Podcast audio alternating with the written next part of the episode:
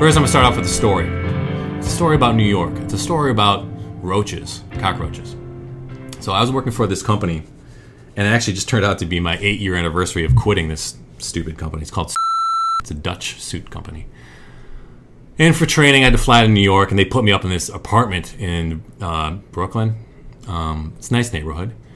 And I was working, and I would get home late. I would leave early in the morning, and we'd get home probably around, leave around six thirty, seven, and I would get home around seven thirty or eight. So pretty long days. Um, and so all I would want to do was lie down. I was so tired. I was like, oh, this is such a hard, for some reason, it was such a physically demanding job, even though all you're doing is fitting people for suits. And one day, I got home, and I lifted up a couple of my shoes, and a bunch of roaches run all over the place. I was like, oh my God. So everything that was on the ground, I lifted up. More roaches, more roaches. They were having a roach party. They were just living it up while I was at work. And I had five more days at this apartment for my training. I was like, they put me up in a roach apartment? Like, come on. So I put my, me, like the idiot, thinking, well, the cockroaches probably don't want to crawl on a desk. They were probably crawling over everything. Put my shoes up, I put my suitcase up, and I tried to fall asleep. I woke up, and there were roaches crawling on my arms. They were all over me. I couldn't believe it. And I said, okay, like, I can't sleep here tonight. So I took some photos, and I sent it to H R. And if those of you who have worked in a corporate company before, human resources is uh, typically the department that would handle something like this. And um, they said, oh, my God, we're so sorry. Uh, go go into any hotel. Doesn't matter the price. Stay there for the night, and we'll take care of it. I'm like, okay. In the back of my mind, I'm like, take care of it. I'm like, I wonder what that means, but... It was one in the morning at this point, so running around uh, Brooklyn at one in the morning looking for a hotel, not a fun thing to do, knowing that all your stuff is being roach infested at, at, back at the apartment. So I slept, and I woke up in the, the next day, and um, I went to work, and I was like, oh, I heard about your roaches. That's so bad. I'm like, yes, it is bad. It's it's It might be the most disgusting thing I could think of. I, I like only thing short of that would have been rats. Rats and roaches probably are up there. And so then H R calls me back, and they say, hey, uh, we've we've killed all the roaches, so you can sleep in that apartment again. And I was like, what? I'm like, no, no, there's roaches everywhere. They're like, yeah, we killed them all. I'm like, oh, like, you must not know how roaches work, because you can't actually kill them all. That is the bad thing about roaches. Once you get them, they are there forever. They're actually permanent tenants. They live there, and they do whatever they want. So I was like, okay, I'll check it out. I went back, and there were dead roach bodies all over the apartment. I th- and I thought, and, and this is what the lesson is. At that point, I should have been paying attention to what they were telling me. They were not saying to me, Alex, you shouldn't have to sleep in a roach apartment. They were thinking, how can we get this guy to shut up about the roaches, right? They're, so th- this is something that when you get back in the world, pay attention to the actions that people uh, are doing to you, with you, or around you, or near you. Pay attention to what their actions are, because their actions are going to show where they're not necessarily their intent, but what their incentives are. And this woman, who was actually very nice, her incentive was to get me to shut up about the roaches.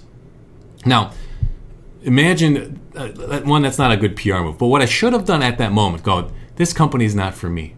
Like, I should have realized right out of the gate, they don't. They would rather, that me sleeping in a roach-infested apartment for another week is actually okay for them, which should have led me to, I wonder how they manage. I wonder what it's like to actually work for them. I wonder what the, you know, the corporate culture is like. Clearly, they're okay with me sleeping with roaches. I'm sure they're okay with treating you poorly, not paying you uh, well, having a C E O that is like the biggest jerk you've ever met, um, and also being uh, dishonest uh, intellectually as far as their product goes. Half of the product line is is completely uh, reverse engineered and stolen from other companies that do put in the hard work. Um, and that, that's not uncommon in the fashion industry, but just their mindset is their mindset was not, we want to grow with our people. Their mindset was, uh, let's burn them out. I actually don't care about their concerns, and you know we can always hire someone new. Key number one: when you get back out into the real world, pay attention to the actions of what they're doing, because they're telling you what they actually care about. So what I ended up doing, just so you know, I slept at my friend's apartment the rest of that week. Number two: building a social network. Oh, so let me write this down so it's we can have more homework for next week. Pay attention to the actions and identify the incentives. Um, and paid engineering incentives, and, and, and I've worked at a lot of different companies, and because um, I'm old, so that's just what happens when you get older. Um, don't think a company will change. It's, it is incredibly rare, and it's not because they're evil or they're bad. It's just because it's hard for people to change, and we're going to touch on that subject moving on. But people, it's people, but specifically an organization to change is incredible. Just think about it. How hard is it to get your friends to go from one party to a different party? You got to get everyone on board. Hey, we're going to that next party. Oh, well, I'm still, I just got a new beer, or I got this, I got that. No one's incentives are aligned. Because one guy's like, well, I have to get the value out of this beer. The other guy's going, well, I'm talking to a girl. And the other guy's going, well, I got to use the bathroom.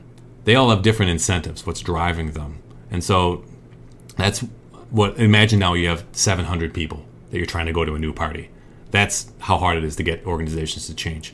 So I'm not saying quit at the first sign of um, trouble, but pay attention to how they're treating you, because it's unlikely they'll treat you better moving forward unless you end up working for someone different in the company. Building a social network. So a lot of people talk about social networking or social networks, right? But the real power of how social media works is that it leverages lasting relationships that you can use to either advance your personal career, your personal life, like entertainment, and or your romantic life, meeting someone online and dating them, right? Or possibly marrying them. Um, actually, I met my wife because she was living with my friend as a roommate, but I saw it online through Facebook. So it helped me out there. But building a social network. So the original social network is you have to build a group of people that every time you hang out with them, and, and, and you're young, most of you, this is going to be a lifelong journey, and this is actually for the rest of your life, because you're going to go through stages. You're going to be high school guy, then you're going to be college guy, and then you'll be new to the job market guy, then you'll be possibly married guy, and then you'll be career guy and dad, or mom if you're a female, of course, and then you'll be retired guy. And each part of those moments that you have, you're going to have a different group of friends. And it's weird to think about that. I remember my mom telling me, oh, like, don't worry about all these friends in middle school, these people who, who are rude to you, you'll never see them again. And for a kid to think that, you're like, what are you talking about? Never see them again. Like, I see them every day. Like, I actually wish I would never see them again. Then all of a sudden, they're gone. All of a sudden, entire groups of your life that have influenced you and affected your decision-making will be wiped out of there, and a whole new group will get brought in. So the key is in that bringing in process, that's that step one where you're building your network. Find people who are trustworthy. Find people who are not swayed by mobs or swayed by peer pressure, because they'll always be honest with you. They won't just say something because that's the right thing to do. They'll say something because that's how they feel. Um, and then find people who uh, encourage you. So people that, like, if you say something like, I really want to bike to whatever, bike, bike, bike to the beach. Someone goes, hey, that's that's so stupid. Why do you want to go there? That's not someone you probably want to hang around with. That's just, because if their first thought is, I want to crap on your idea, it's hard to have a good relationship with them. And even if they're funny and they're popular and they're cool and they're smart and whatever, it's hard to get a good friendship or relationship going if they're constantly telling you that your ideas are not up to par. And they might be a nice person, but it's just hard to get that going. So it's something I kind of wish I knew way back in high school, or at least every phase. Find people that encourage you and that are honest and loyal. And then lastly, how to be a good friend. So this is the flip side of that. So now, let's say you found your group. Let's say you found four people in your uh, circle that are great. I mean, one, congratulations. You found four people. That's pretty rare. You usually find one to two each phase, and it, and then the rest kind of fill in the gaps. But let's say you find four. You, how to be a good friend. So it's the in- inverse of building that network. If they say, hey, I think I want to do this, what you can say to them then is, cool, man, let's do it. There is... Anytime someone is encouraged or enthusiastic about it, just say, cool, let's do it. It's so easy actually to be a good friend. All you have to say is, that sounds great, let's do it. And then everyone will be like, oh man, I love hanging out with that guy. Because all he says is, cool, let's do it. Uh, so let's put that down here. That's the the most important phrase you could ever learn. Cool, let's do it. And then also, don't be pulled into weird drama. You want to, the idea is that you can say who you really are around me, and I'm not going to make you feel stupid. And two, your ideas even if I don't always agree with them, yeah, why not? Let's do it. You don't have to always one hundred percent agree with your friends. In fact, it's better that you don't, because your friends will help expand what you're into. It's certainly something trivial, not as trivial, but something as um, base as music, but all the way up to po- possibly how you think about the world, up, up to you know, how you view yourself, how you view your relationship with your family, up to how you view religion, how you view existence. A good friend will make you change everything you think about um, the world. And if you have four good friends that are all encouraging each other, it is one of the most, there's been a couple times in my life where I've had a really great circle of friends, and it and it just was amazing. It just didn't feel like anything could hold you back, because you have a bad day at work, your friend helps you figure it out. You need help moving, Tom Rigney, your friend helps you figure it out. And it's hard to find that. So when you do find it, hold on as long as you can, because it's likely they won't make it to the next phase. So be aware of that. Because they'll, this is what happens. College, college, that's an easy one. Like, you go to different colleges, they make new friends, you make new friends. Or let's say you go back from college and you're still hanging out. Job, I gotta move, job, I gotta move. Or the most common one, I got married, I'm not married. That's a, that's, that's usually a pretty big delta. People who are married have different incentives than someone who's not married. It's just the things you think of are way different. That's the end of the chat. I hope we learned something. Um, we're gonna be, so the homework for this one is, pay attention or, and review the actions of your current organization if you are working for someone or if you're in a social group. Two, think of people who you would want in your social network. You probably can't reach out to them now because of this stupid pandemic. But start thinking about who you want to start reaching out to and be like, you know what, maybe I should, I'd like to hang out with that person.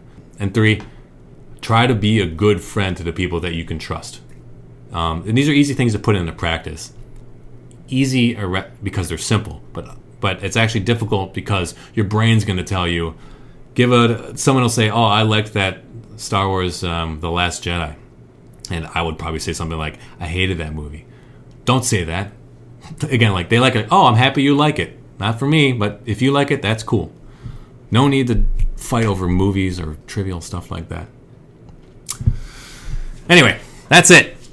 Hope we all learned something. I know I did. Actually, let's see what you guys said here. Literally within a few months of the pandemic, my social circle changed drastically due to job stuff. It happens. Yeah, exactly. I mean, this is the biggest resetting of everyone's social group you've ever seen. And it's worldwide, which is, that's bizarre. A worldwide social reset. It's never happened before. Ever. Barada's my B F. I spent ten years living in N Y C. Haven't seen a roach in Chicago yet. It's been six years, lol. Knock on wood. Yeah, there's not a lot of roaches in Chicago. There are a lot of rats. Um, but there's not a lot of roaches.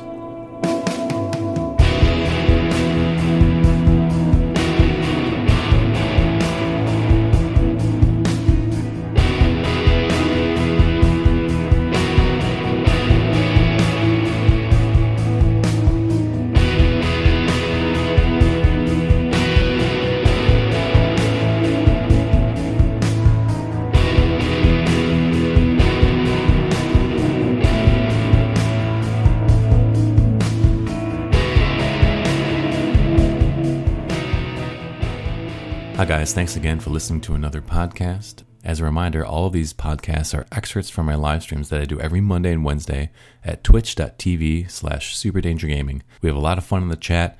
Uh, I get into a lot of petty arguments with my viewers because uh, I'm a mature and well-adjusted adult. So, love to see you there.